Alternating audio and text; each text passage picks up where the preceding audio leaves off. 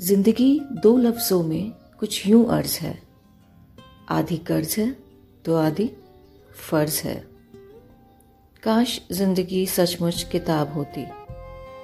पढ़ सकती मैं आगे क्या होगा?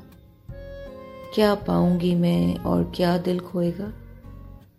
कब थोड़ी खुशी मिलेगी, कब दिल रोएगा?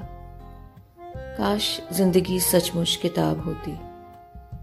फाड़ सकती मैं उन लम्हों को जिन्होंने मुझे रुलाया है। जोड़ती कुछ पन्ने जिनकी यादों ने मुझे हंसाया है। हिसाब तो लगा पाती कितना खोया और कितना पाया है। काश ज़िंदगी सचमुच किताब होती।